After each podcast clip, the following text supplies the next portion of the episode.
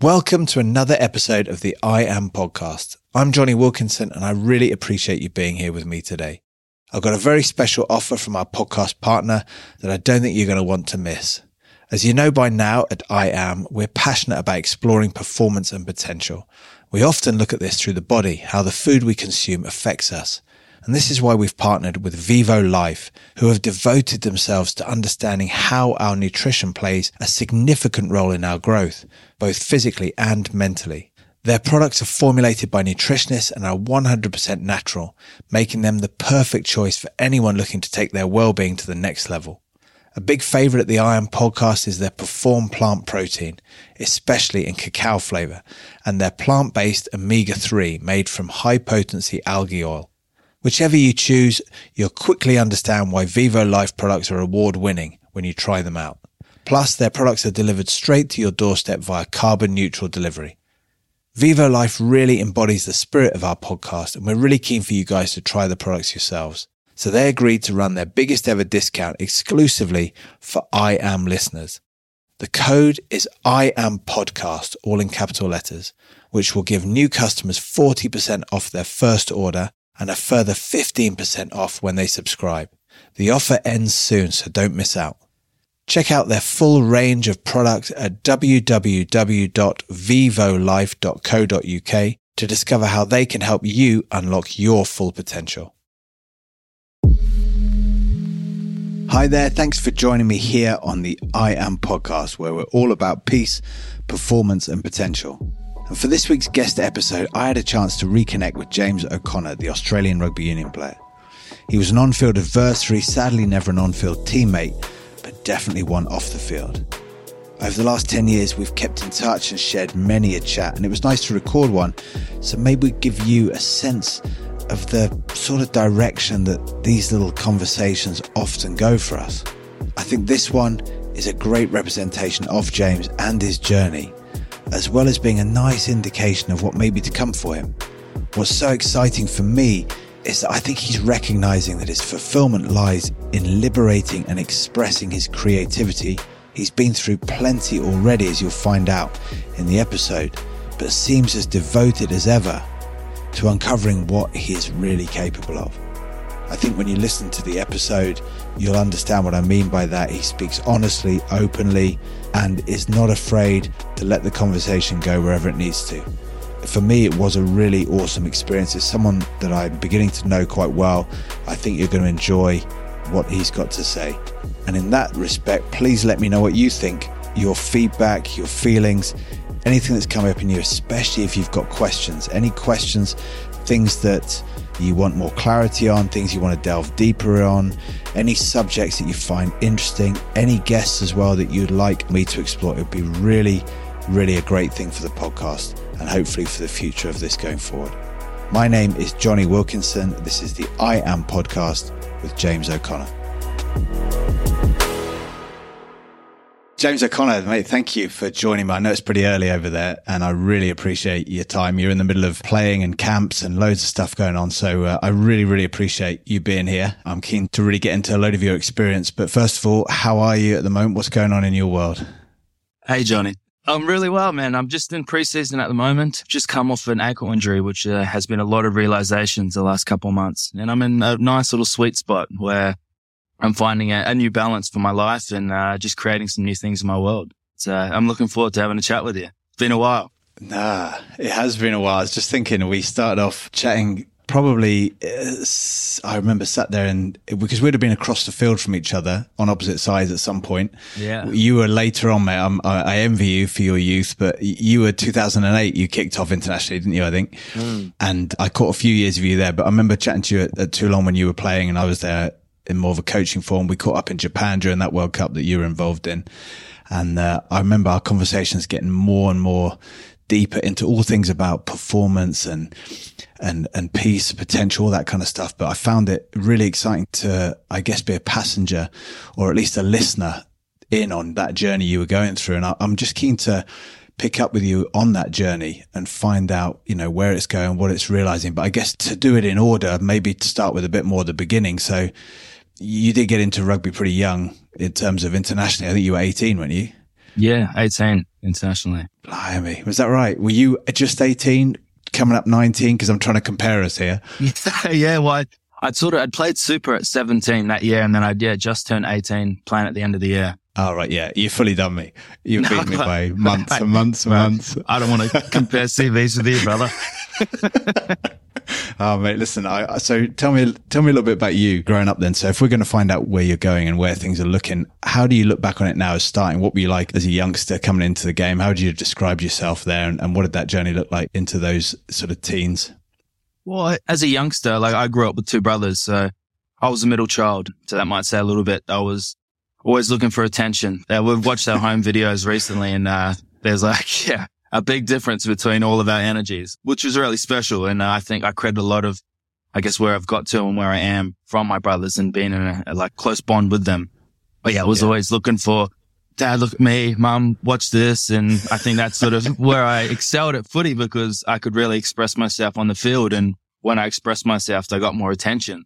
So it was almost yeah. like my relationship with rugby was interesting when I first started. It was a way for me to be seen, I guess. And then, yeah, going into my teenage years, I always just had this, I guess, a little chip on my shoulder. I'd been told quite a few times I was too small. I wouldn't play professionally. And then by the time I left school, within sort of four months, I was playing professional rugby. And it was almost like that driving force where it was like, no one can tell me nothing. yeah. That's really interesting. Wow.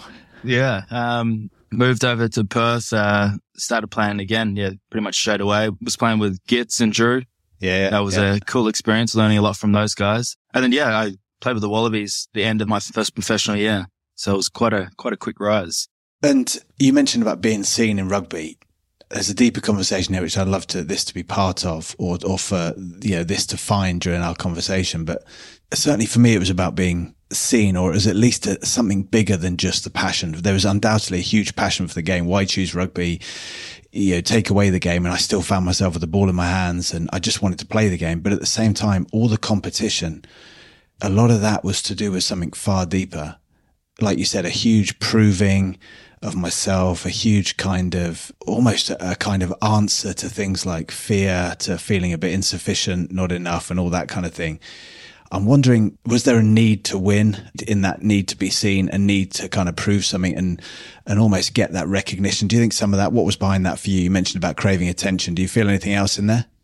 Yeah, definitely recognition. No matter what it was for me, I had to win. And I just competed until like people did not like playing with me, especially one on one. Wasn't an enjoyable experience. My brothers have told me plenty of times. When I was younger, there was a need for recognition. Like if I had done something well, someone had to recognize that I'd done that well in front of people as well. It had to be like the way I sort of see this world with my Enneagram, my human design, all these sort of things is it's all about sort of hierarchy and it's all about fairness. So if someone's done one thing, it's got to be fair for the rest of us. It's got to be the same, same way of living for sort of everyone, which has been something I've sat with and delved deep into. And, but I think, yeah, the first parts of rugby was for recognition and was to be seen. With that saying about that recognition, do you think that's underneath a lot of what's going on in rugby? I'm not necessarily asking you to judge other people, but do you get a feeling that if we open this conversation up to a lot of people and ask for some real deep honesty, there's a lot of people operating through that kind of need to feel more by winning because mm. I sometimes sort of look at it for myself, that high achiever syndrome. Cause I could say to you, I definitely had a massive passion for the game. You're kind of like, yeah, that's great. But why does it need to be at the highest level?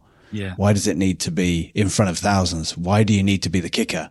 You also kick, yeah, you know, why yeah. put yourself in that position if you also at times hate it? And I know for sure that there was so much more underneath it for me in terms of when I'm kicking goals, I knew for me there was this sense that I wanted to be somehow some kind of savior of the yeah. team in some ways. I wanted my team to, at times, yeah, like respect me, but more, I, I, I was so deeply in need at times. I wanted to be almost worshipful. Wow, look at what you're doing. And it was crazy. And of course, the more that intensified and the more out of control that got, the more I actually completely dissociated and disconnected from my teammates.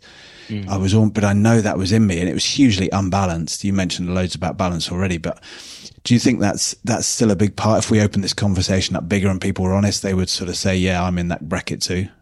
Yeah, I, I definitely think there's a huge element of that for me, like my journey was a little bit different. I never, I never hated any part of rugby. What I hated was the part that I couldn't express myself the way I wanted to because of choices that I had and because I couldn't communicate to the coaches and I wasn't disciplined enough to follow a path. Like my choice of picking up the goal kicking was, yeah, it's the hero element of like, was rely on me. I will do this. Like, but it was also yeah. internally in me stepping up to be like, no, no, I'm courageous enough. I will, I will take this on. Like I've practiced yeah, this. I have the, the skill set. Yeah. I will take the challenge on. And obviously there is like, there's so many different elements that come into play. But if I look at like a lot of the teams I've been in, I see so many different characters and reasons for playing the game. A lot of them is it's because that's not all they're good at, but that's what they're good at. And they're sort of pushed into that path and they can see it. It is a great lifestyle to train and play and be a professional athlete. There's others that you can see it feeding off that attention. There's, yeah. there's a lot of guys that are feeding off the attention. And hey, I was definitely one of them for a period of time. But I yeah. do think in this modern game, there is guys who I see who just purely love it, love it to a level that I never loved the intricacies of the game as much as these guys do. They live and breathe it for me. I like coming in, playing my game, and then when it's done, it's done. And then I'm off doing my next thing. I'm still reviewing and I'm still in love with the game, but I'm not thinking about it 24 seven. The more I'm just on one thing, the more I feel heavier, weighed down. And then I almost feel like it's a, not a job, but that's when the martyr in me comes in and it's like, Oh, I'm doing this for you guys. I'm doing these extra meetings for you guys so that our details right and will play better on the weekend. When really everything I do is for me. There's always, you know. exactly. Exactly. Yeah. And, I, and so it's funny you say that because you're dead right. When I was looking around, there's so many different characters and I couldn't handle the fact that people could be relaxed. So relaxed. You said this to me once. I couldn't handle the fact that people were able to you know, for a game not to go the way you wanted and afterwards just to be like, oh, well, heading home now. I'd be like, no, you need to come to the old, the morgue with You have to come, you, exactly, exactly. You need to come and review and, and, and sit there and punish yourself. But you're right in terms of the characters and the personalities, the power of being able to have that balance. But I think it's all, it's all whether or not it's conscious. Because yeah. if that's just how things look to, for you, then that's great but you don't own it. And I think that's what I think has been really powerful for me to move back towards balance and try to move back consciously to understand how I'm moving back and to sort of at least try and have an assisting role in that as opposed to saying, Oh, well, at the moment it's good. Oh no, it's terrible now. Oh, it's back to good and just bounce around with it. But it is brilliant to see people that were able to give everything but also be able to relax on an evening. Whereas I yeah. had that life or death. I had life or death all about it. Yeah. And, and, that martyr thing rings true as well. You know, it's a nice thing to have in your head, but it's about you anyway at, at the end of the day. Well, yeah, that balancing for me, like when I was younger, you actually said to me once when we were, when you were coaching at Toulon, we were doing some drill and you're, I was just mucking around, stepping people, playing. And you're like, like, I envy how you're just so in the moment and relaxed and you're just so playing when you got a game tomorrow. And I was, and I've done a full circle journey to get back there. So I went from like yeah. just playing, leaving it all out there, not caring, me against the world, me against the media. After a game, if I didn't get the high on the field, I'd get the high off the field. So I'd find that need in me to fill that little void of pleasure or joy or applause or whatever it was. And then I went the opposite sort of way when I moved to the UK and I became very almost monk mode where I, I didn't touch a drop of alcohol. Like I was very strict with myself and I almost learnt that element of discipline and, and hard work and almost starved that need in me for, for joy. Yeah. Interesting. And when, and when I did that, I lost that pleasure of playing the game. I was still playing the game well, but I started playing the game a bit heavier in a different way. But I realized like for me, the best way for me to play is to just respond and a cool thing is I actually heard in an interview you said maybe might have been two or three years ago when you were playing at a might have been like an adventure park or like you're playing a kids game of basketball. In the past, you hadn't been able to almost do these games at these little carnivals and whatnot. And then you taught yourself to just respond to the stimulation in front of you. You can't control the outcome or you can, the only thing you can do is just turn up and put yourself there and see what happens. And that interview actually had a big effect on me because it started my journey back into being in the present, being in the flow state, not trying to review the game so analytically and logically where this guy should have done this, but he didn't. But then that gap didn't open up and like being so structured. It was great that I learned how to do that. But then when I could take a step back and just do the hard work off the field, turn up on the field and then just play. And it was a game that changed from the rugby field into my life as well. So now when I'm living, everything is just play. As much as I put my head down and work hard, I'm still responding to stimulus all the time. I have the logical element, but that other element is there now, which for me is that feminine, which creates so much more joy in my life and, and pleasure. It's, it's powerful, isn't it, to think of where that stimulus is coming from. If you continue to accept and respond to whatever is in your path, that whatever is in your path becomes an incredible guidance towards you revealing more of you.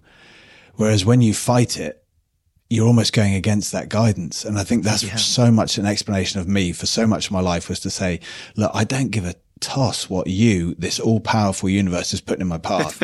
it has to be my way. Yeah. It has to be the way that I grew up believing it should be, and I will make it that way. And it was yeah. like, yeah, you can try. You could try. You're going to burn yourself yeah. out. You're going to burn yourself well, out. You use so much energy to try and manipulate and mold it that even if you do think you've got it, around the corner comes a big slap in your face where you're adrenally drained, fatigued, and then you don't get the result.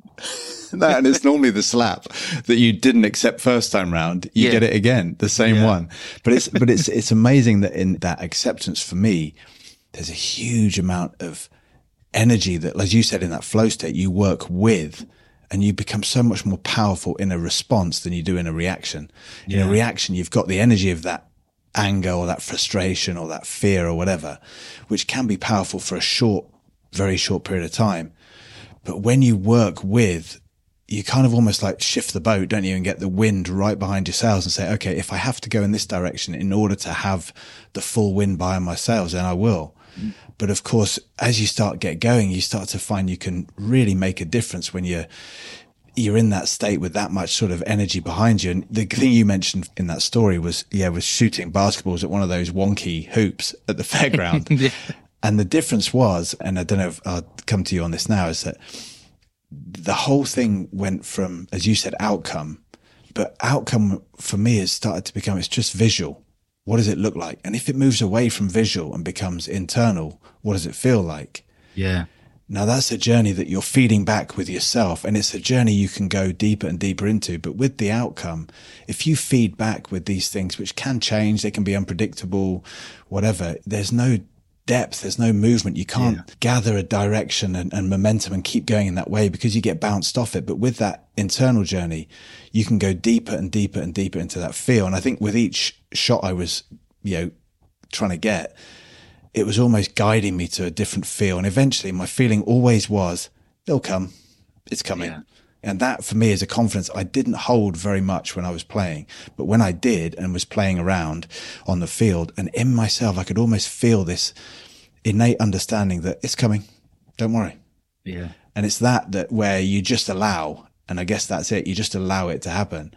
Yeah. So I'm really interested with all this now, talking about this kind of stuff with this joy and this self expression and this desire to work with. How do you marry that? Because it's very easy as a retired player to look back and say, oh, well, this is how I am now. But of course, I'm not in your environment.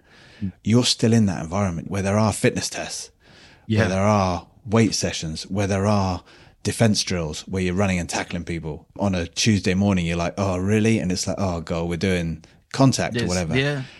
How do you continue to explore? What does that look like in preparation? Well, this is where I'm at right now. Such a good question.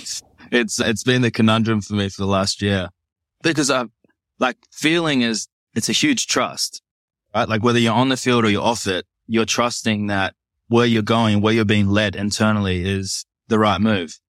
Now there's times, many times on the field, never in the games. For me, it's been more about training where there's something that it's best for the team, but it's not best for me. And then the conundrum comes in. It's like, okay, well now this is my truth.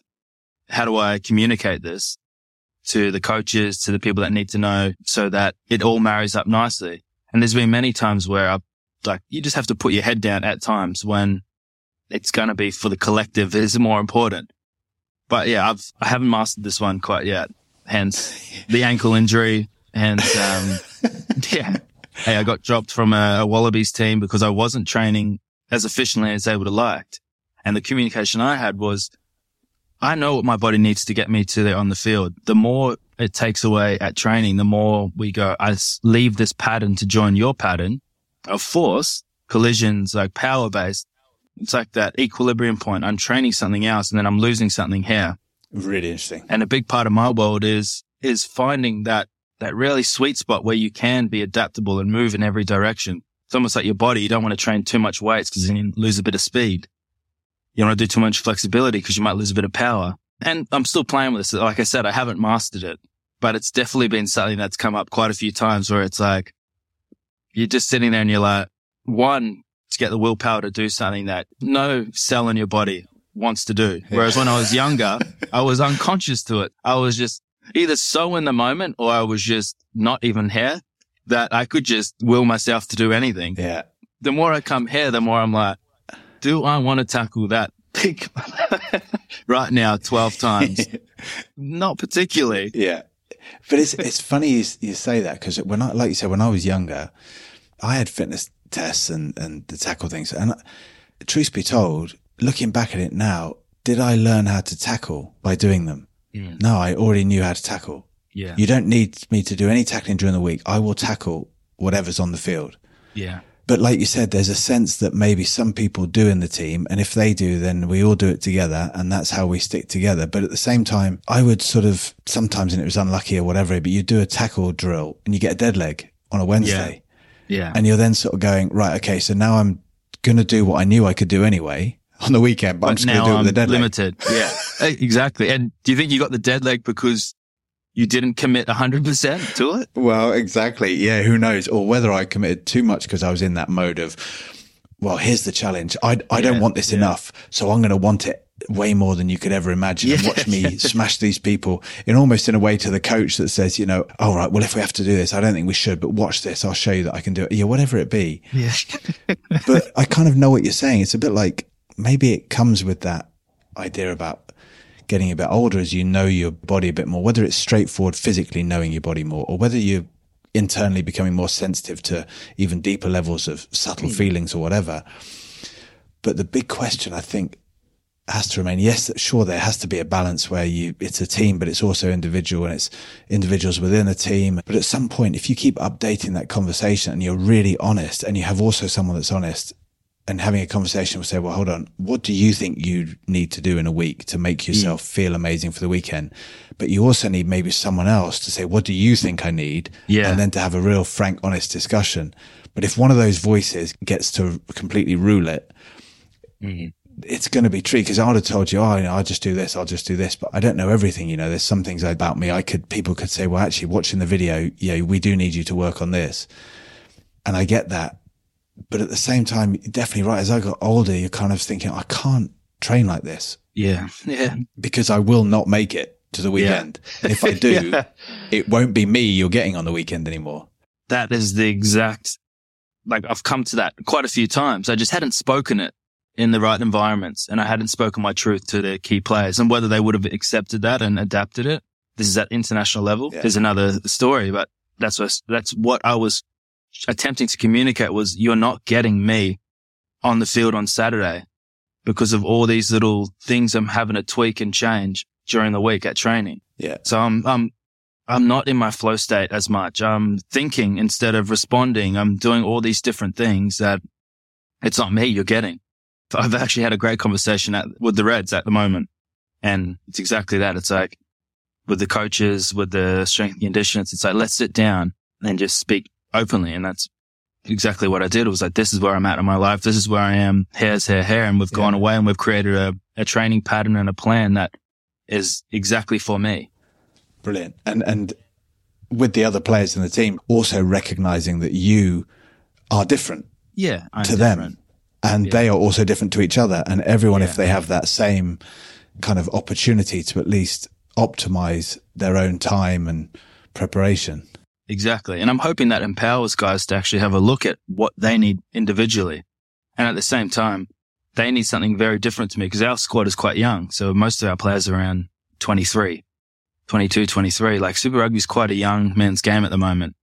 So what they, yeah. yeah, what they require to upgrade themselves and to grow is very different to what I require. And that is something I've, I've, actually been able to communicate for the first time, which has been very freeing.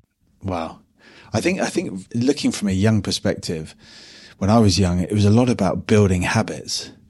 And I got that because you're kind of almost like, right, first of all, I had to realize that you had to be bigger to play this game. I was too, I just didn't have enough on me yeah. for the position that I was playing and what have you. Cause I was playing 12 at the beginning and, and sort of like, it was quite a defensive game. And so you, you learn all these habits and it's brilliant.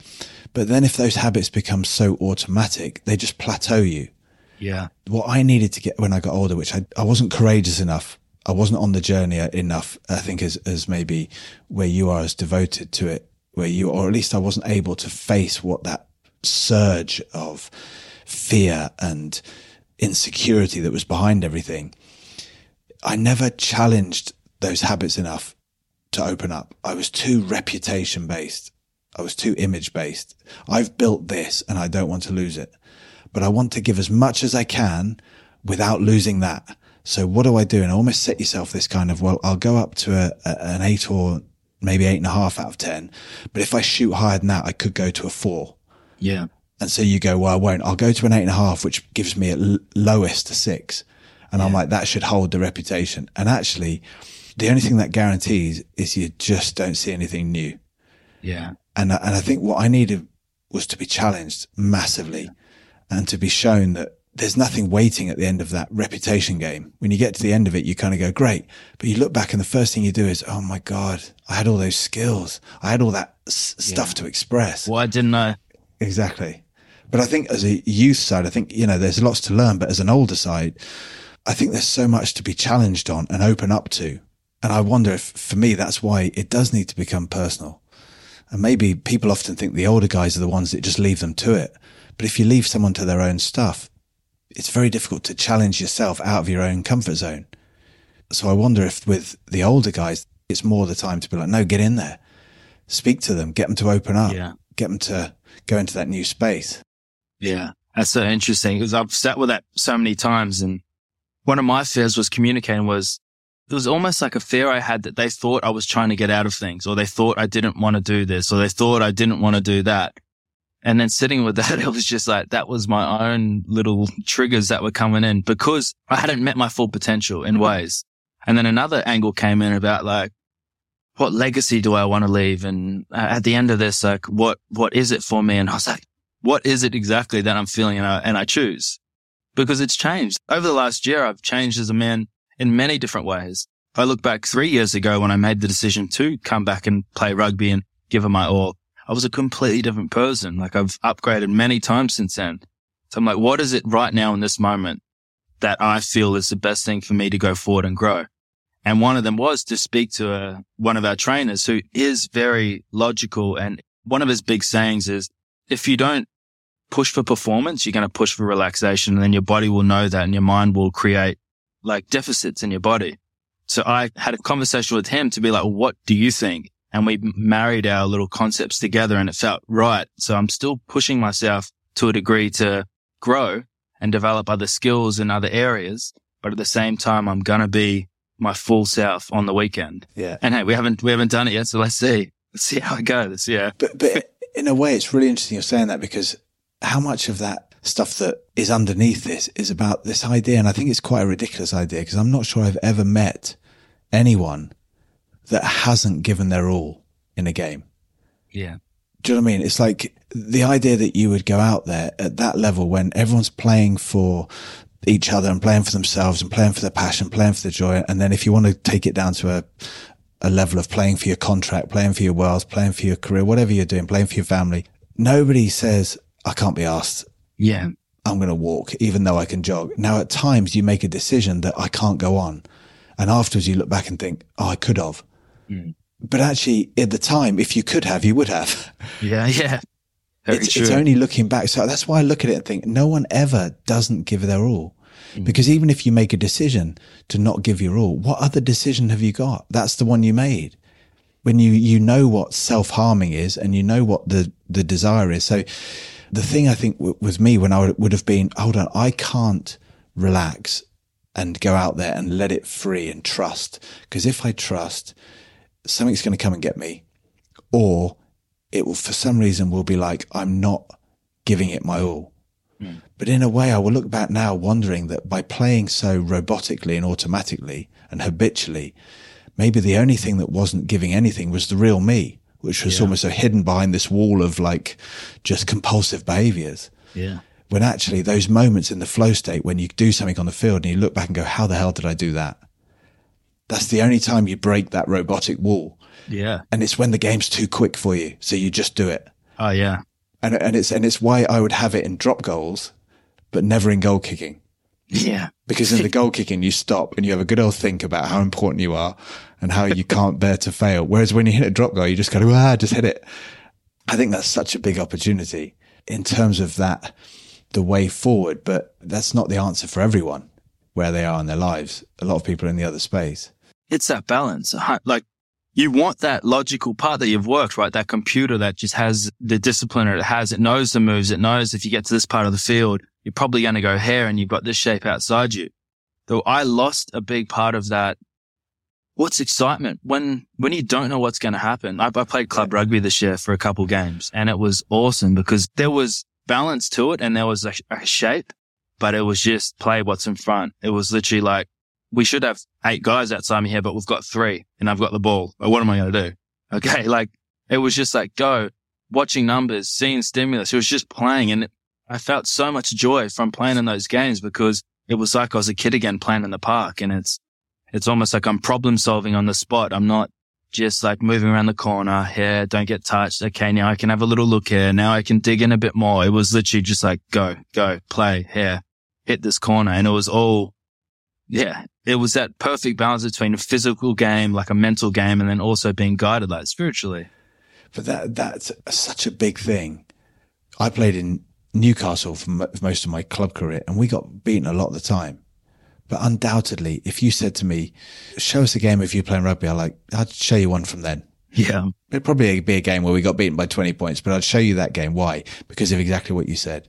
I was willing maybe not necessarily willing myself, but I, when I got pushed into the unknown, when you take a ball so flat to the line that you come up with, you come up with footwork you didn't even know you had, because if you don't come up with it, you know you're going to get absolutely gone. So you kind of come up with something because you're willing to put yourself in the position and let the intelligence respond for you rather than mm. put yourself away from the action and then logically I guess in some way compute or calculate the response, which is no longer a response. It's a calculation.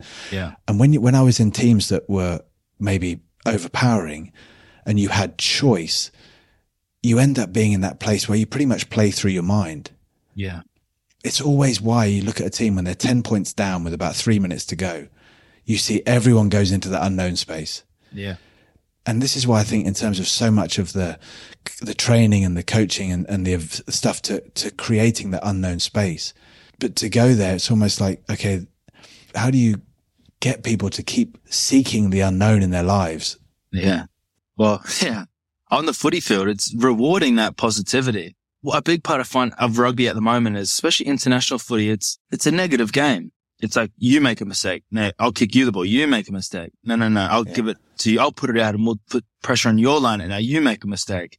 It's no longer the open flowing game that it used to be. And hey, there's a, there's a beauty to that still as well. It's like how technical can you become? But at the same time, the joy of me playing rugby is the joy of the expression. It's the attack. It's opening up. It's the unknown. And I think that's what people love to play that sort of way. And that's what people love yeah. to see. But yeah, taking it into your life. Hey, what, what do you think? Well, yeah, I, I think it's, it's just challenge. It's vulnerability and almost stepping towards vulnerability.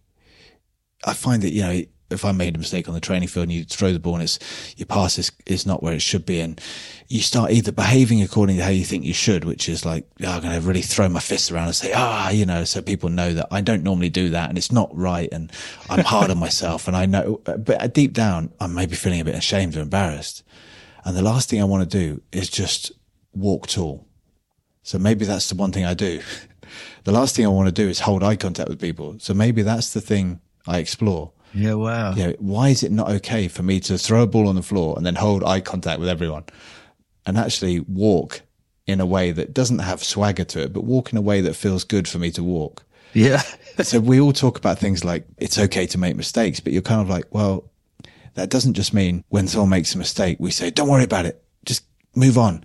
It's like, no, no, if it's okay to make a mistake, then how does it look when it's really okay to make a mistake? Yeah. Wow. To properly just, you know, like stand there and go, I'm feeling vulnerable about that and look someone in the eye and go, I'm going to hold my eye contact a bit longer. Yeah. Just Yeah. to let you realize that it's okay. Let's both sit in this okayness Oh, and then we'll oh. move on.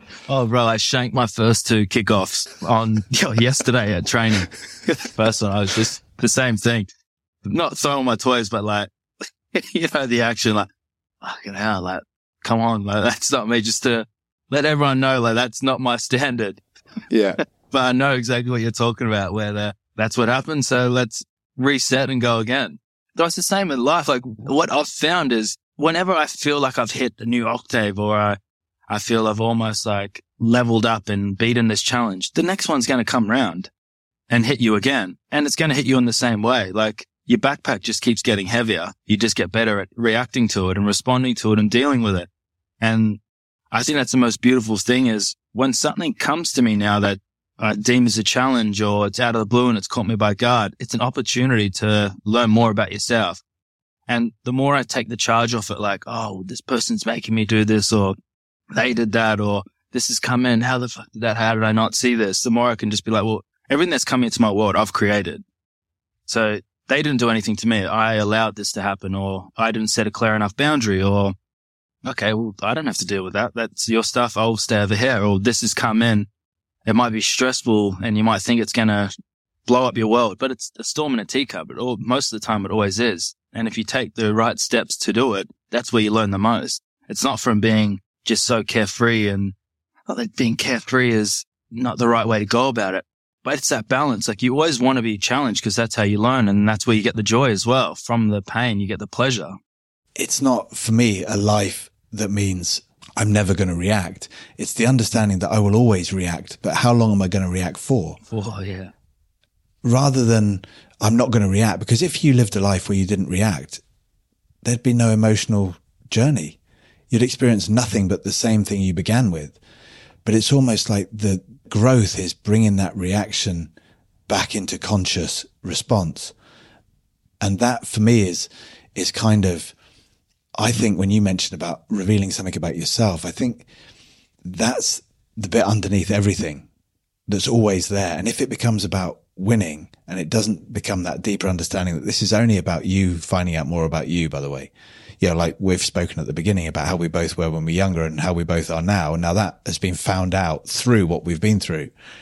And by sort of recognizing that that's what's, what's happening, there's this excitement, as you said, that takes place once you leave the pitch and head on to something else. You're still in that journey. There is no, oh, it was great when I was a rugby player. It's like, well, it was great when I was finding out about myself. What am I doing now? I'm still finding out about myself. Yeah.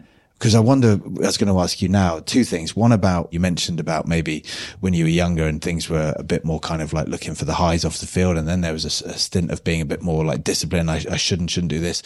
But how do you recover in terms of look after your body with this new or this ever updating outlook on your body and your physical kind of existence. And it's no longer a, presumably like it was for me, just a kind of thing that does what you, sh- you tell it to. It's now this, you know, it's something bigger than that. So how do you recover? And then moving on from that, which we'll get to next is, is what does that journey mean for you Is as moving into definitely not the end of your career, but certainly, you know, it's, it's the second half Yeah.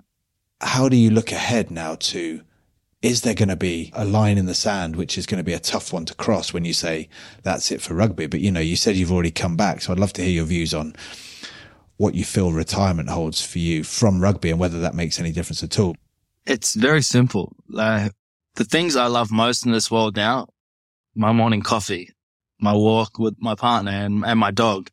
I do have a nice little setup where I am. We've got a couple alpacas, some chickens, got a sauna with my friend converted an old freezer for me into an ice bath. Have my little gym from bits and pieces I picked up during COVID from the Reds gym that I still haven't returned. you shouldn't be saying that now, mate. You've done Oh, mate, yourself in the I've eye said there. it plenty of times. You guys bring the truck out, I'll put it back on there. I, I love my home and I love being at home and that's how I recover. It doesn't need to be anything huge. So I just literally respond to what my body wants. If I've had a game, I've played a game and it wants ice, I'll give it ice. But sometimes my nervous system's too stimulated and a sauna is what it's sort of requiring is to get a bit of heat in me. But it's, it's not like my pleasures have changed a lot. I feel like I've filled the hole in me that required like such a, a release all the time. From a young age, I chased pleasure a lot, whether it was to go bowling, then I'd go to putt putt, then would go out, then when I'd, I'd do this thing, I was always on the move because I didn't want to be still and alone with myself. So therefore, if I didn't get what I needed from the game of rugby, if I hadn't got that, I would finish it off that night, which may lead to the next night and the next day as well. Yeah, sure. Interesting. But now, um, my life has changed a lot. My life has changed a lot. Obviously, I've, like most people, when they get a little bit older, they sort of, they don't want to put themselves in such a deficit and so much pain. Like, I don't enjoy being hungover at all. So I don't want that for my body ever. When I feel like I've gone even just a little, like if I haven't slept as well as I could have, or I haven't done, haven't fueled my body with the right food, like I feel that in my body, just that little one degree difference and it agitates me to the point where like, okay, let's come back here internal. Let's do a little bit of breathing or let's do something to, you know, just fill that void and get myself back in on track and moving efficiently to where I feel my greatest and most vibrant. So do I want to be hungover? Never. I've, it takes a lot for the guys to get me out. That's cool. That's cool because I recognize that at some point it, it does become obvious. But until it becomes obvious, it's obviously not obvious enough. I'm just wondering about looking at younger people and thinking, well, the answer isn't necessarily uh, as often is the way, you know, you kind of, some people might use their personal truth to become everyone's truth. You know, like, well, I recover brilliantly by going for a walk. So, you know, everyone on your day off, you should all go for a walk. You're like, well, no, first, like you said, when you were younger, you would have discarded that. Oh, mate, when I was at Toulon, there was people going on walks and my partner, Bridget was like, Oh, like, do you want to go on a walk? And I'd look at them and be like, Look, what? Like, that's so fake. They don't want to go on that walk with their girlfriend. They want to be doing what I'm doing. Yeah. But now but, but it's completely flipped. And now I'm like, I would, I'm the complete opposite. I'm, yeah, I'm on that walk and I'm looking at someone doing what I was doing. And I'm like, Oh, brother. but at the same time, it's everyone's own experience. They got to find their own releases and their, Hey, this is their journey to go on and, and realize what fulfills them, what ticks their boxes and why are they looking at externally all the time? Why do they want to always go to that place? What are they missing? Or maybe they are. There's guys who just go out and have pure joy and can tick a little box and then come back and find it in this way. Hey, it's their journey to experience. Exactly, and but it, but I think the key is not the thing, the the what. It's just that it's more conscious. The why as well. Yeah, you that you at least understand that there's choice in that kind of bringing yourself back. Like you said, you know, like oh, I might, I feel like I'm a bit here. I'll do some breathing, bring myself back, and suddenly you're kind of like, okay, you get that space of what is it I really want to do here, and it's almost like okay, the reaction tells me I want to do this. Hold on, let me just. Uh, no, what does that really want to do? No, I do want to do that. Okay, Yeah. Yeah. but to spend a lot of time doing stuff that when you look back, you're like, I'm not sure I really wanted to be doing that. Mm. That's the bit. The difference is that I agree. Everyone's got all these amazing different journeys, but the more consciously we can sort of be involving ourselves in them, the more that they quickly evolve into amazing, newer, and as you said, more updated things. Hmm. Which brings me, I guess, to that point that the rugby being a journey, understanding a bit more about why am I here playing rugby can help with that next stage of, okay, now rugby's not such a big part of my life. Where am I going now? But unless there's that understanding of why am I here beyond, yeah, what is this thing for me? What's it really mean? And how can I find that constant, which will still be here when rugby's gone without that grounding? It can be quite a shaking impact. So what you said you came back to rugby. What happened in that break? Uh, well, I, I nearly died a few times. I had a few overdoses, um, seizures. Would have been 2016. I had about, yeah, I had three seizures, um, which was a dark place. But it's funny, the darkest place for me from that wasn't actually having the seizures. It was the fact that people were going to be questioning what I was doing and how I got to that point. and yeah, it was, uh, it was my rock bottom to Yeah. Okay. look at myself and be like, everyone else is scared for you. Why am I not scared? And like, what, like, what is just again, like you said, sit down and just, what's the why for this?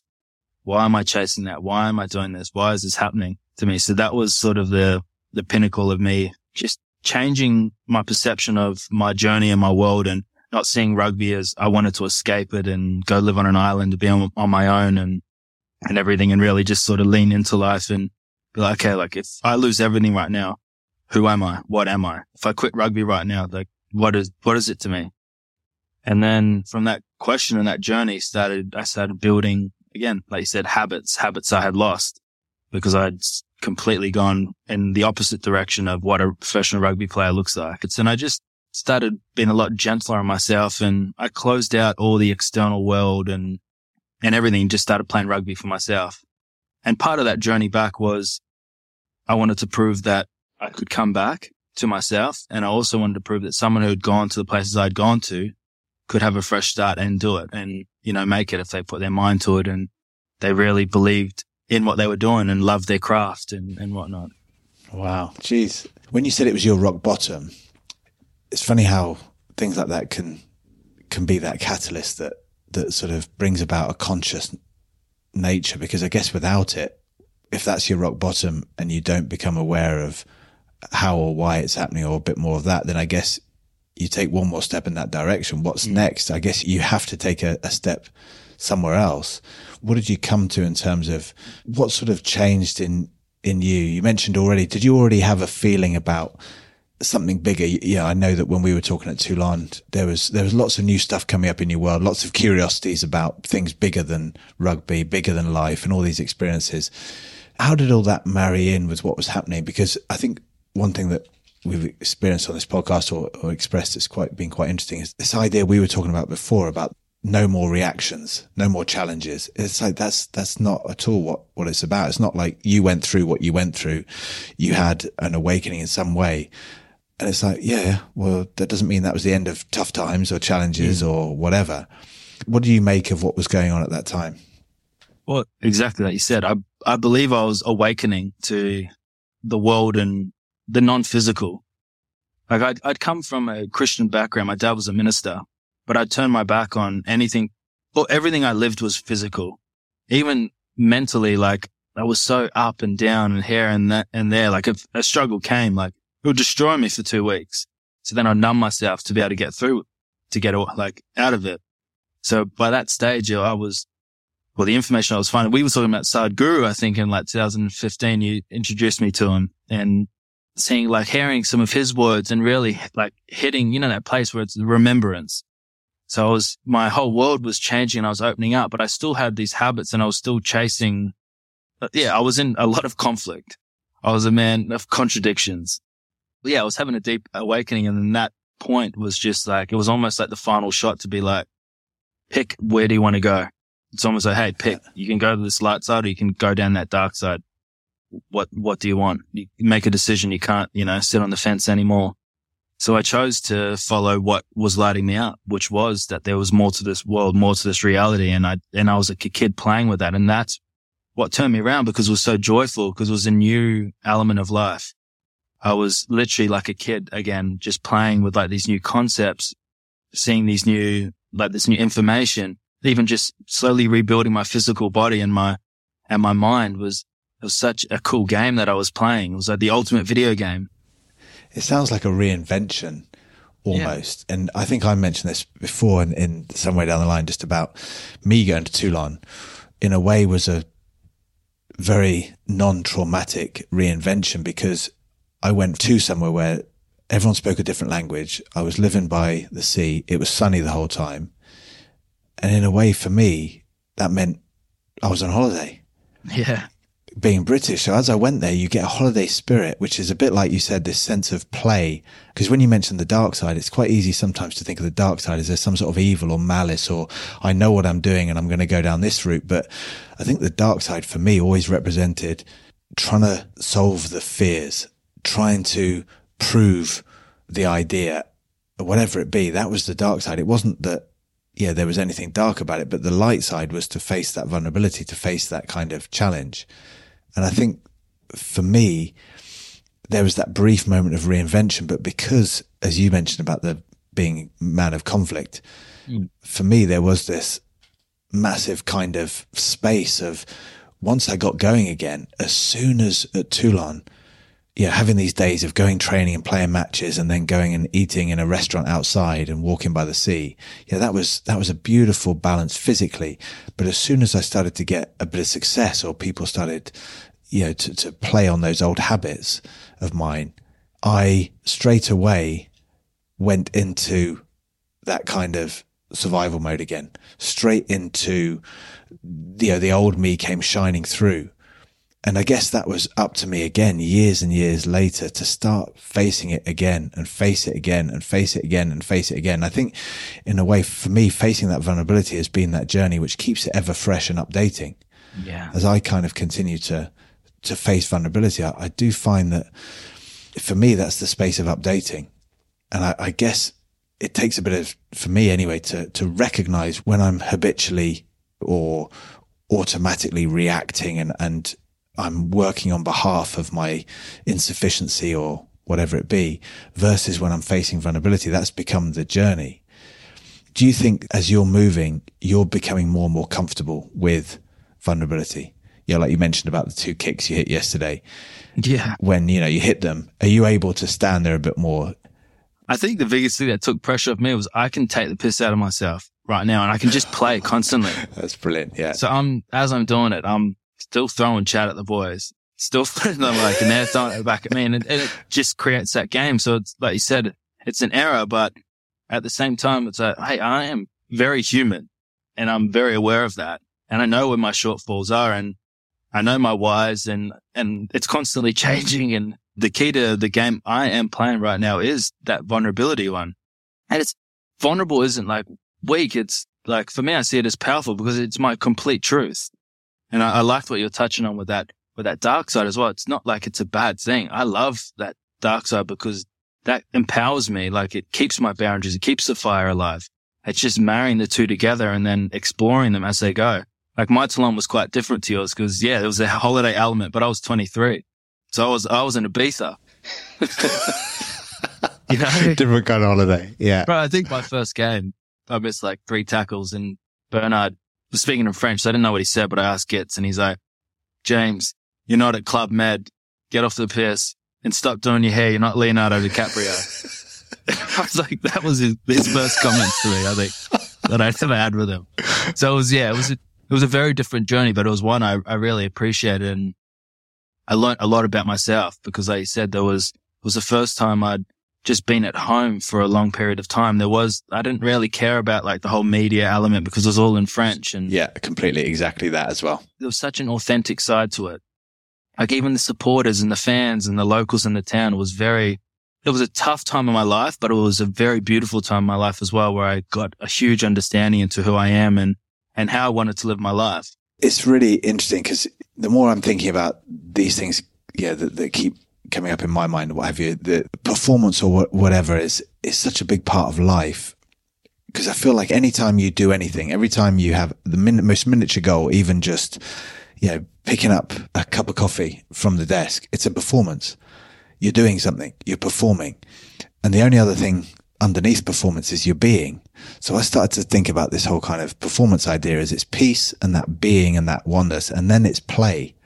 You're playing a role in that performance. And it's all tied in with this idea of potential. And when you said about being able to take the piss out of yourself, it's being playful. Mm. It's having that understanding that I can play with this moment. It doesn't necessarily mean this like I would have done in my life. If I missed a kick, oh my God, it means this. It'll be a stain on my yeah. resume for the rest of my life and everyone will remember it. Yeah, I remember being 10 years old and, and thinking that these parents would remember this kick I missed from a school game for the rest of their lives. And I, and for months it crucified me. But having that ability to play just means that you're just not prepared to fix ideas. Mm. Least of all yourself, when you can play with yourself, you know, you can, you can have that kind of idea that, you know, my identity, who I am, I can mess around with it. Yeah. Yeah. and this is what I wanted to talk about you as well a little bit here, is that your gift, your passion, and the reason you're playing rugby. You, have you come to an understanding a little bit more about that? You know, I think we've had a brilliant chat on the podcast a good few series ago. It's from a guy called Bernardo Castro, and he was talking about how we all want to take ownership of everything. We want to take ownership of our gift so that we say, you know, oh, well, I own that gift in a way and that I own everything I'm thinking is mine, where his understanding was a bit more coming from this idea that your thoughts come through you, feelings come through you and that your gift expresses through you. You don't own it. And it reminded me a little bit of kicking a ball and that you hit this amazing, beautiful kick and then you try and replicate it. But by trying to replicate it, you assume that you owned the first one and your next one it doesn't even sort of hold a candle to the first one. And when you say update yourself, that's what I think is that you clear the slate of that ownership to say, right, what I've done that felt so amazing was because I let it out and I allowed it. And if I want it to be amazing again, if I try and copy it, it means I must take ownership for it. Mm. I turn it into a formula that because I did this, this, this, because people did this, this, this, because everyone said this, because I prepared that way, that's why it worked. And therefore I must do everything exactly the same, if not harder to make it work again. And there are slight elements to the physical side of that. But actually the beauty of getting in the flow is that you just say, sod it. Yeah. I'm you, letting it all out. That's the letting go. I, I love that concept. It's coming through your thoughts, your emotions, your gift. Never thought of it that way. And it resonates with me hugely because there's, there's huge key parts of the game that I don't remember. Like when I'm playing, like I, I remember, but it's not like I was there. It's almost, yeah, yeah. it's oh, a strange yeah. thing. Even like some calls I made, they're like, why did you call this? Like the call was that. Like it worked. It worked really. And I'm like, I don't know. I just let it take over. I'm like, my gut's telling me this. I've got a big thing saying this is the play or this is the move. I don't know why I did it. I don't know how I did it. I, I can't tell you. I just let go and it happened. So that's a, that's a really cool concept because I've tried to replicate it or I've tried to take ownership of it and then nah, intercept or yeah. or kick out on the full or I remember like one of my um, old friends, I was, he could see the moment like I would leave from like that flow state back into like ownership of, Hey, I'm on the field. This is James O'Connor doing this and strutting around. Even though it was just the subtlety and energy, like I would do something that just really flowed, but then I'd almost like admire it. And then he could see me almost like go into the next play like this. And then always my response after I'd taken ownership or made it about me wasn't the same outcome. And a lot of the time it was the negative outcome. Yeah. Cause you're claiming, you're claiming ownership over saying, yeah, I understand now. That's a cool concept. I used to almost claim ownership over my teammates. because I had so little trust. I'd almost be like, yeah, you walk around saying things like, yeah, like I'm really bringing out the best in someone. You're like, yeah, I mean, that's not just ownership of you. That's ownership of someone yeah. else and that's not heading to an amazing space. I think that that ownership idea is a massive part of trusting. And so his big point ultimately, or not his big point here, I'm sure he has far bigger points than this, but the one that really came across to me was that the power of performance is in you getting out of your own way. Yeah. And yet what we spend mo- a lot of our time doing is, is actually getting in our own way, mm. which we talk about as being overthinking and all this kind of stuff. When it gets way too far, we call it overthinking or the yips or huge anxiety or whatever it is. But a lot of the time, the ability to just go out there and just fire. So it brings me to the point. How do you relate now a little bit more to being on the field? Do you feel a bit more empowered as to understanding that, you know, whatever happens, I will define what this means to me? Yeah. Is that part of this journey? Well, I'm the only one living in this body. I'm the only one here experiencing what I'm experiencing. And hey, it does. It is cyclical and it goes through waves. And on the field, I've been at times just standing fully back and other times I've just gone in and, and got it. And then you rebalance and you refine that again. And hey, I went through a big experience last year where I got dropped from the Wallaby squad. And again, like I, I wasn't me they were getting and I knew they weren't getting me, but I was sort of just existing for the fact that I was like, Oh, I'll just, you know, get to the end of this year. Then I'll turn it up again for the World Cup and then I'll have my last year with international rugby and it'll be all hurrah. And I realized, oh, wow, I was actually projecting and I was living in that space where I was just getting to a point. Where I told myself I'd never get to that place again, but you can slip into it when the less you're spending with yourself, the less you're really sitting with it, asking your whys, you can fall into the, these patterns. And it goes back again to that, that mental stuff. It's uh, what are we training? Are we actually training to be and respond and be in that flow state? Or are we training every single moment logically using your computer mind, this and that? And I think that's sort of the answer to both those questions is wherever you spend most of your time is where you're going to go to. And if I'm in an environment where I am just rewarding the logic, making he's the master, my mind is the master, so is my body, then hey, I'm not like actually nurturing what is my driving force and what I know is the main element of me living. So yeah, to answer that, as soon as I come home to myself, there is no other judge. I don't really, not, I don't really care, but it's just you're living above a space where anything else matters apart from what is going on internally for you and what is true for you. Yeah. I just, you know, with what you're talking about there, I was just thinking about what is the space when you're not reinforcing that my mind's the master and logic's the king and all this sort of thing. And it, it is that for me, it's always been that the space of no answer.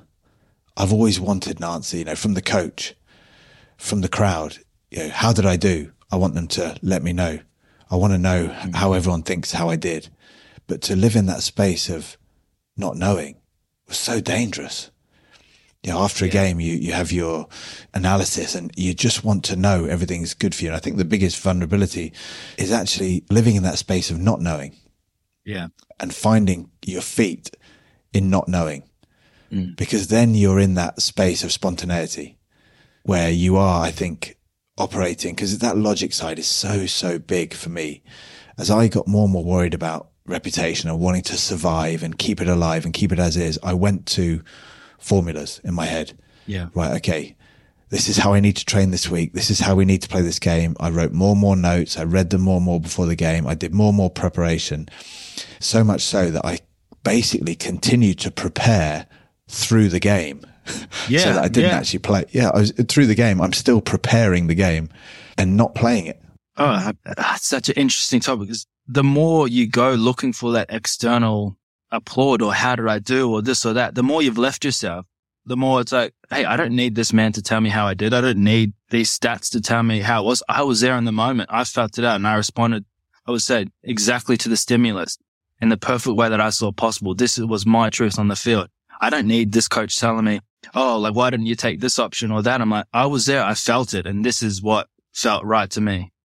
And I've been in that state. Like back when I was playing in 2021, I was in such a empowering, blissful state where I didn't care. It was just, I go out on the field and that is the truest expression of me in that moment is that's my masterpiece.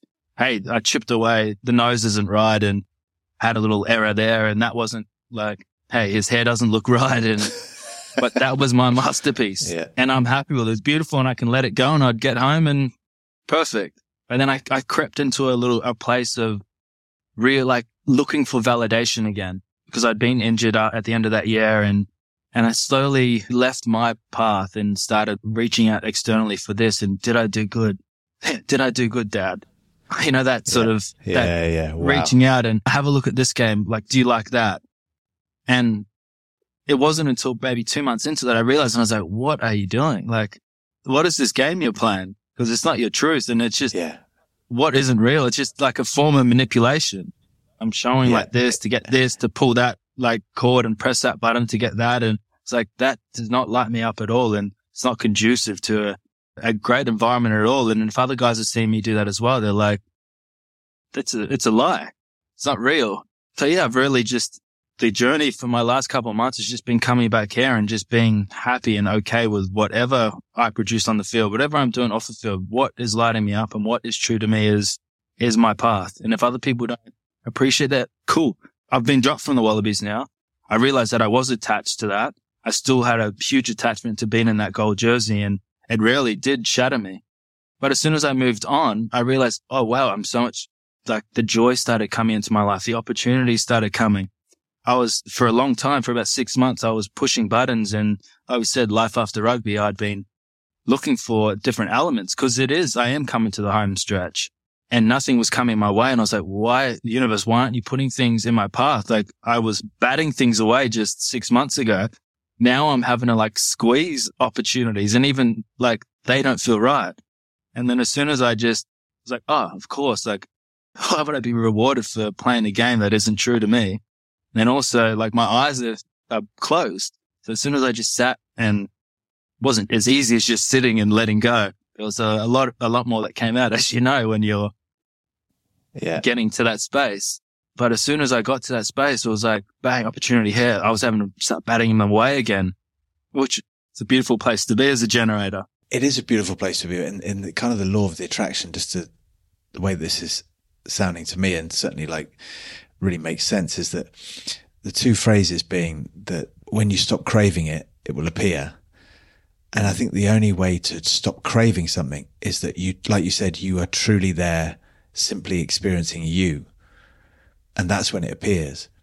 When there's any part of you that's on that external, you're craving it. And the other part of the way of looking at that for me, which always makes sense was me going out there and saying, I'm going to be free out there. And then thinking at the same time, is it working? Because that's a massive contradiction. Yeah. I'm being free. It hasn't worked yet. Oh, I'm going to go be free again. Yeah. It's not worked. It's like, but the, th- but you either are or you aren't. And the constant sort of movement towards getting back into that space is almost kind of that reaction to say, okay, I'm going, I, I can feel myself being led out there, come back and almost to saying, look, I've got to start playing according to what I really know. And what is it I really, really know for sure? And all I can say is me now. Yeah. You- can never know whether that next kick's going to go over the post. You can never know whether you're going to make those tackles or not. You can never know whether you're going to win this game. But what you can truly know is you now. But you Yeah. can't know it in a way that I can describe it to you.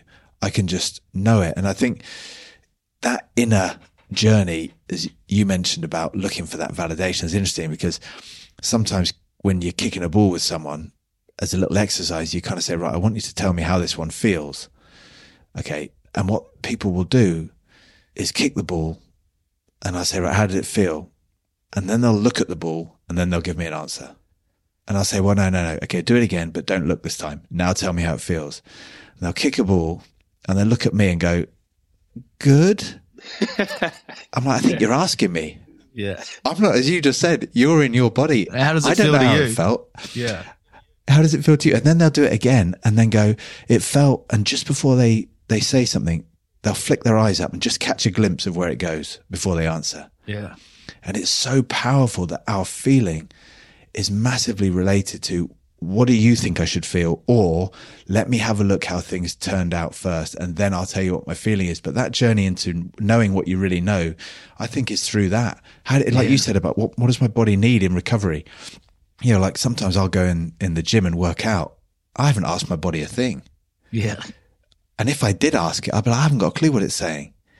But to get to know it more, but as you said, by sitting and, and breathing and, and having a walk and being honest with yourself and exploring stuff, you can get to know it a lot more. And I think that's not something necessarily reserved for being older. I mm. think that can be a younger journey as well. Oh, for sure. Well, we're, we're so outcome based. Like, how does it feel? Oh, good. Like, where did it go? Was it here? Like, we're so conditioned to it's either yes or no, right or wrong. And very rarely do we actually go inside and how did it actually feel for you? Oh, like I felt that thud and oh, it was smooth and I, I got on the top of it and I rarely felt it fold over itself and ping off. And the journey in Yeah. just keeps going deeper and deeper. And hey, I was trying to play another man's game at, at that Wallabies level. And as soon as I brought it back to me, back to how I play, like how I am in this particular moment, this is how I'm expressing myself right now. And this is what's true for me. And this is, and it works because I, I'm out of time again and I'm not making decisions through my mind. I'm just like that kid playing. And I think for me, when you don't need anything, and I don't mean like need from anyone, we're pack animals, we're humans, but when you're just so secure in yourself where you're just content and everything that just comes to you, you can decipher through it and yes to this, no to that. It's that deep knowing. And it's a, beautiful place to get into. It's like that peace that, that just deep, profound. You're sitting low in yourself. You're sitting right in your, in your balls as a man. You're just, you're just light but heavy. Anything that comes to me, I've experienced is just, hey, it's all part of the journey and, and I love it and I want it. Embrace more. Come, come, let's see, let's, let's play. What is it that, I mean, obviously rugby is a huge guide. It sounds like, you know, it's that stimulus you mentioned. I find it still part of mine now that I find myself around ball sports is where I do a lot of revealing. By putting myself in a position of saying, can I achieve this? How do I do it through feel? Can I match up an image within myself, an energy within myself that matches to the external? And can I just create that instantaneous rather than this idea of manipulating this ball going from here to there and traveling this many meters? It's just a straightforward, like you said, a non-physical way of performing. And, and I love that. And it's a huge part of my life. So I understand how sport's still obviously a massive player in yours, but outside of it, I know when we were speaking about this journey about revealing more about who you are through rugby or through whatever it is, what is it you're finding out about who you are and how's that reflecting in the kind of things that you want to do with your life, you know, outside of rugby or beyond rugby? Yeah. So we started talking about like the journey after footy. And I'm not certain. Yeah. Cause it hasn't made itself clear yet. Like I haven't been given the full picture. I've only been glimpses of, okay, this has come in and it feels like a big yes. So, okay, I'll push that button and I'll explore it. Like recently did my coaching course and I've bought a property down um, on the New South Wales border in the rainforest. We've got 125 acres down there and some cabins and where I feel it's going, it's hard to say because I'm not, again, I don't have the answers yet. It's definitely in a space of development. How that looks, I, I believe it will be in sport with people in sport, but there's just a big calling as well to just men in the world. For me personally, I'm a man. I know men it's something that I've, I've played in this direction. I've gone all the way here. I've gone all the way here and then finding that balance and meshing it together.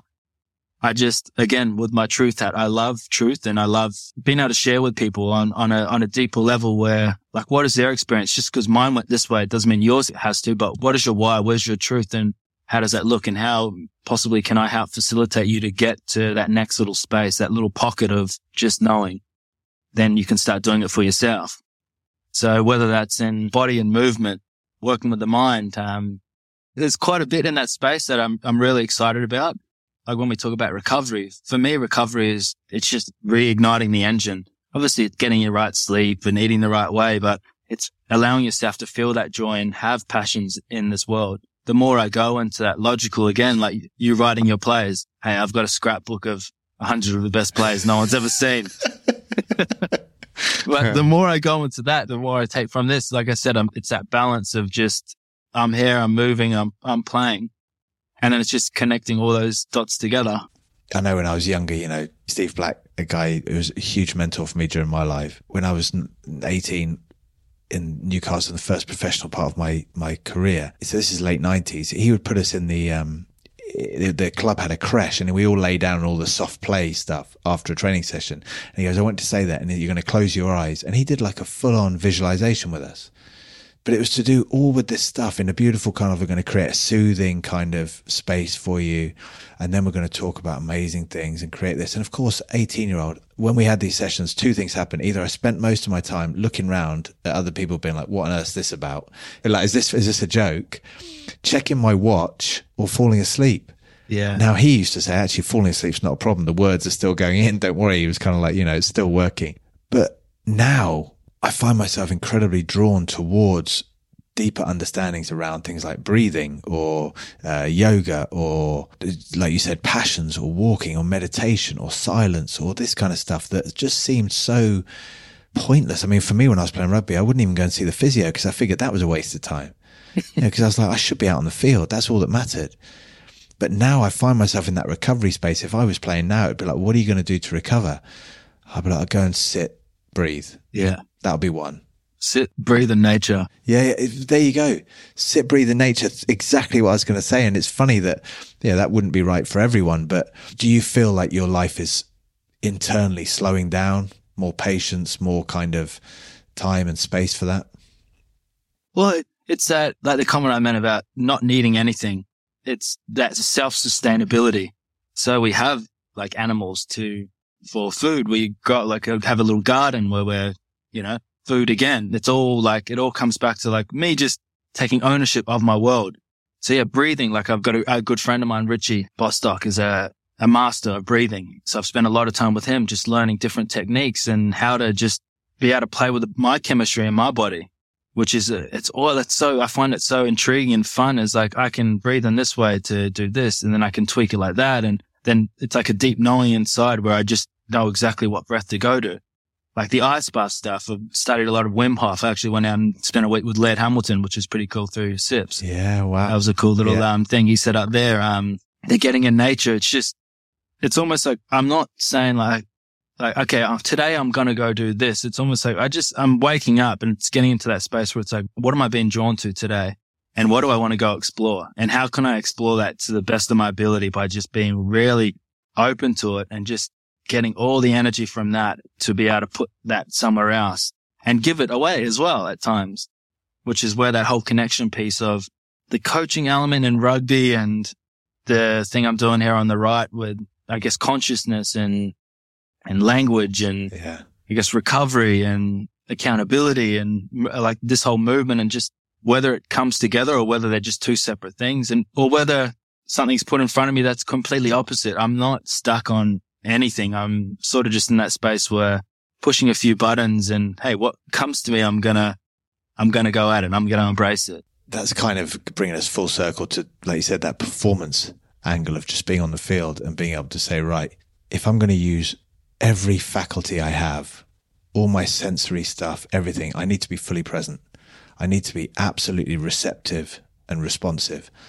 And one thing I know is, is that if you're going to throw a ball at me, say you're going to throw a tennis ball at me and it could go anywhere, the best thing for me to do is stand loose and just be ready Yeah. because as soon as I start to guess, you might throw it left and I lean left. Now I have to hope it goes left exactly as I want it. Otherwise, anywhere else it goes, I'm done.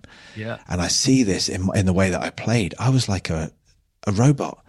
I was tense in the shoulders. I was marching around the field.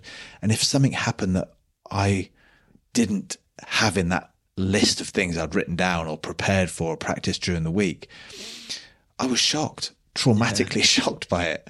And if I made a mistake, I mean, that completely wrecked me. So the idea about having this looseness and having this kind of sense about that, which, which then you're kind of almost, I guess, encouraged to create a melange or mold together with the team stuff and how that all fits in. Sounds like that's going to do plenty to challenge you. But I love the idea about staying loose in that space. I, I heard someone say to uh, a while back to say, you know, one of the most powerful things to do is to find and follow that highest excitement in any moment. And what that doesn't mean is that, okay, well, I love surfing. I'm going to surf. It's like, well, no, I have to be at work today. Yeah. So according to where I have to be and what I have to do, what's my highest excitement? Yeah. And I think that's part of it. You know, okay, we're doing a rucking drill, right? Having a look round. Yeah, I'm doing this. Yeah. There's no other way. I'm doing it. So what's my highest excitement about this? And you could say, well, finishing Yeah. yeah. it being over.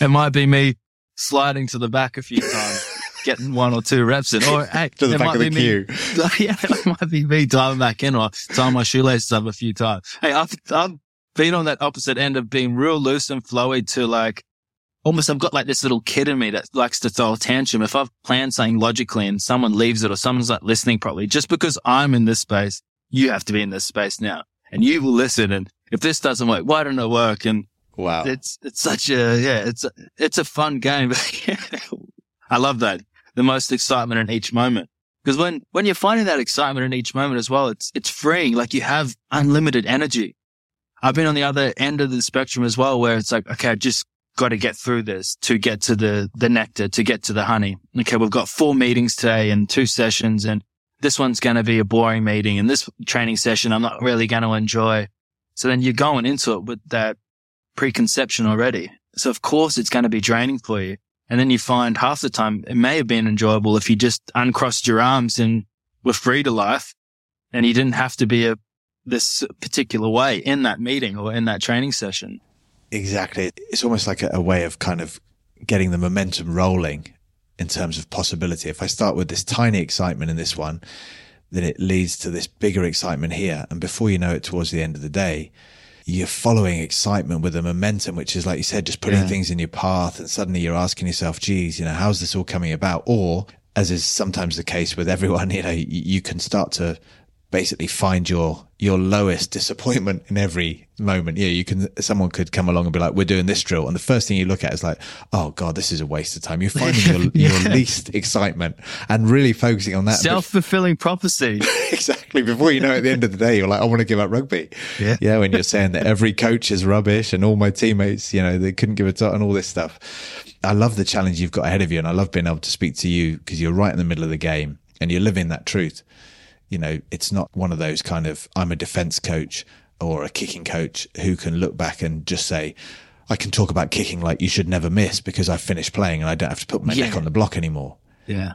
Whereas you're in there, you know, and this is stuff where you're facing that challenge day in, day out of are you going to play that game of the recognition and the reputation, asking, well, where does it lead? What's waiting at the end of that journey? Or that journey you're talking about, which is that ever expanding inner one, which is leading somewhere brand new in every moment. But there's a, yeah, you know, you're dealing with, I think, some of the biggest questions or the biggest challenges of, of humanity, which is, you know, to go against that safety, security, comfort, and the societal views of wealth and all the physical stuff that makes you a success and a man and yeah you know, all this kind of stuff versus that journey of being like well heading into the space where there's no guarantee mm. apart from like you said finding out more about you yeah. Yeah. It's, it's a, it is a beautiful place to be. And in saying that, it's not just one decision. Every time you're met with a choice, you have the choice to go with it, lean in or to pull back. Maybe four days ago, we had these stats sent out about our goal kicking from last year. And, um, I got a stat that said I was goal kicking at 78%. And I was like, straight away, I felt that like that little thing building me like, how I'm not kicking at 78%. Like, oh, well, that's because you guys were making me kick from the sideline and I was having a kick just listening to that little kid start talking. That's when you have that, that moment to choose, like, what are you going to feed? Am I going to feed into this and suck and be like, or am I just going to be like, oh, that's interesting. Okay, cool. Well, that wasn't exactly where I thought I was at, but hey, we can knuckle yeah. down and double down or like you have the choice not to respond to things as well. The power of that coming back to that understanding of if I really know this, then why do I react to it? Like you mm. said, if you had this being spoken about the difference between what you believe and what you know. And if you believe you're a good kicker and someone says, well, you're kicking at 78%, you react. Even though you believe you're a good kicker, you react to saying, well, hold on, I'll prove to you I'm not. No, that's because, you know, you're making me kick from the 50 out and I had all these kicks and whatever, whatever, whatever. But if you know it, there's no reaction. Yeah. It's often a good indication, but if I know I'm a good kicker or I know that I'm not necessarily a good kicker, but if I know that I'm kicking at my fullest and I'm happy with where I kick, then yeah, it's a good sort of space to be in when someone challenges you to be like, oh, hold on, I've got some work to do to know this mm. and not to stop short on the belief of it. And that knowing is, is essentially, I think, again, in that vulnerability space to sort of like when you buy into the reaction, you reinforce the belief. You know, you mentioned about Sadhguru. I heard him say, you know, what you believe or what you disbelieve it doesn't bring you any closer to the truth. Hmm. and I thought that's kind of a big one, you know, when you're sort of thinking, because I would have said that I've built my whole life on trying to answer back to what I believed about myself. But in the moments where someone says something to you and it just doesn't touch you, is because, like you said, you're in that space of just knowing your worth, irrespective of whether it's in rugby or out of rugby. You just know deep down your absolute worth. And then suddenly those words they make no difference. You know. Yeah. You know your gift knows itself. You know everything. You know so cleanly that you don't then react and create those situations. So that kind of react space and coming back from reaction is i guess to sort of like find that knowing as you mentioned to find that knowing within yourself of you know of who you are to find your grounding to find your feet to find your your, your heart your gift your your love and compassion or whatever it is it's such a big space but I think, yeah, still for me, I, I, find it fascinating that you've got that journey ahead of you. So just give me a quick rundown, mate, before I, before I let you go. What's, what's next for you? You're in pre-season. You said you got a bit of an ankle trouble at the moment. Uh, yeah, I've just come off two ankle surgeries. So I'm back, back with the team. That was my first session fully yesterday with the group and I shanked the two kickoffs today. It was nice. Yeah. First, first touch to the ball. well, we'll give you we'll give you a benefit of the doubt on the basis that you've had two ankles redone. So, how long have you been out? So I had the surgery in October. So like I've been training and everything, but it's like that was the first time I'd actually joined up for a full session with the group. I'd sort of jumped in and out for different drills and obviously different parts of the session. But that was like my first session with the group fully. But yeah, it was, it was about three months. So I had ankle surgery. So I injured my ankle in club footy. Like it was quite a bit around like on an emotional level and a physical level, just sort of, sort of going against my truths. Like that's yeah, probably, okay. that's probably another half an hour conversation. And then you, you, do that to me. You want to say something like that just as I'm trying to wrap up the oh, conversation. oh, and then I had to, uh, get sur- re-surgery on the surgery because again, I hadn't accepted what had happened. And the reason I got the surgery probably, um, wasn't as conscious as I led myself to believe. So that was the second surgery. And then yeah, healing from that has been a, a, great journey. Like I spent a month in Bali just exploring, backpacking for two weeks and then with my brother and my partner and his partner and it's a nice little sweet spot of learning, which I took back into this preseason and sort of now I'm at that place where I'm about to go into trial games for Super Rugby. Big year ahead. Mate, good for you. I hope it goes really well. Just, just, I can't let it go on what you just said because you've just summed up my injury journeys for four years perfectly. Just absolute emotional resistance leading to more and more and more and more injuries. And then this understanding afterwards saying, I wish I'd just taken a year out. But you know what? If I'd have taken a year out, it would have made no difference. Yeah. I needed to take me out of my way. I needed to take me out of my, my sort of, or take my mind out of it, as it were. Mm. Whereas I was thinking that, oh, if I had a, a, year out, I would be fine. But of course, I'd have spent a year out watching the TV, reading all the newspapers about who was playing instead of me and how great they were going and how my time was ruined and how I had to get back. And I'd be training in the gym twice as hard, thinking, oh, they won't know I'm training. And then I'll come back stronger than ever after a year out. And they'll all think, wow, how did he do that? Just like you said, that recovery space, whatever you do, find that that acceptance, that space, and, and you feel that's worked for you with this thing. You feel like you're you're finding that that healing effect taking place. Yeah, for the last sort of year, I've been studying conscious language and body language. It's a huge tool for injuries, for anything. And this might go like a little bit left wing, but so I injured my right ankle, and at the time, I'd been in a system which, like I said, I wasn't. It wasn't the full version of me. I was your right ankle is direction and it's masculine. It's the expression, the output. And I was constantly every day making a choice not to follow my actual internal guide and to just turn up and tick the box and do follow the past and do what everyone else is doing and just yes, yes, yes. And just be happy that I'm there and just get like, I was destroying myself in an environment that wasn't conducive to me playing rugby. And after a while, like my soul was just that, look, we're going to take that away from you because you're not being honest. So we'll take it away. And then again, I came back with that same mentality. I hadn't completed the lesson that I had to get surgery on the surgery to take out something that was put in, like a tightrope was put in there.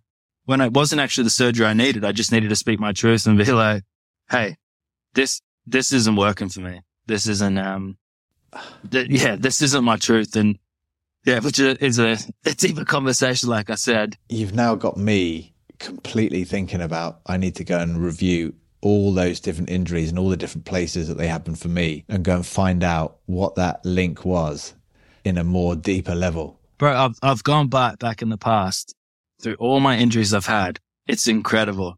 uh, do it. And I'm like, how like groin pushing for approval from others that told my groin when I was literally at started in that environment was going to that, like I said, that is this good? Is that good? Like, oh my gosh. You're blowing my mind right now with this because I, have even even just saying that you must send that to me. I'm fascinated by that. It'd be really really interesting. Mate, listen, I have to let you go because I mean, yeah. it's ridiculous. We could stay here all day, but it's been an absolute pleasure. It always is, mate, to catch up and it, it's ne- there's never enough time, but I couldn't wish you better with your journey. Mm. Whatever it unfolds and whatever it reveals about you, I love the shift in you and, and whatever happens with where you go in coaching or elsewhere. I think that you'll, you'll find this marrying up of these two journeys to find that central journey that I, I think, you know, still hasn't necessarily been proven out there or, or been shown yet. And I think, you know, I look forward to whatever you come up with. But more importantly, I look forward to our next catch up whenever that is. But good luck, mate. Thank you. Thank you so much for your time. Yeah, thanks, fella. It's been good to connect. So that's it for another episode of I Am. It's brilliant to be sharing this unfolding experience with you all. If you'd like to get in touch with either me or the guest, then all the information you need is in the show notes. I welcome all and any feedback. I really want all of you to have a hand in guiding the feel of this show and the path of the conversation as well. So just keep them coming in. And until next time, I'm Jonny Wilkinson, and this has been I Am. This show is brought to you by Mags Creative the executive producer is Megan Hill Smith. Assistant producer is Alex Macy.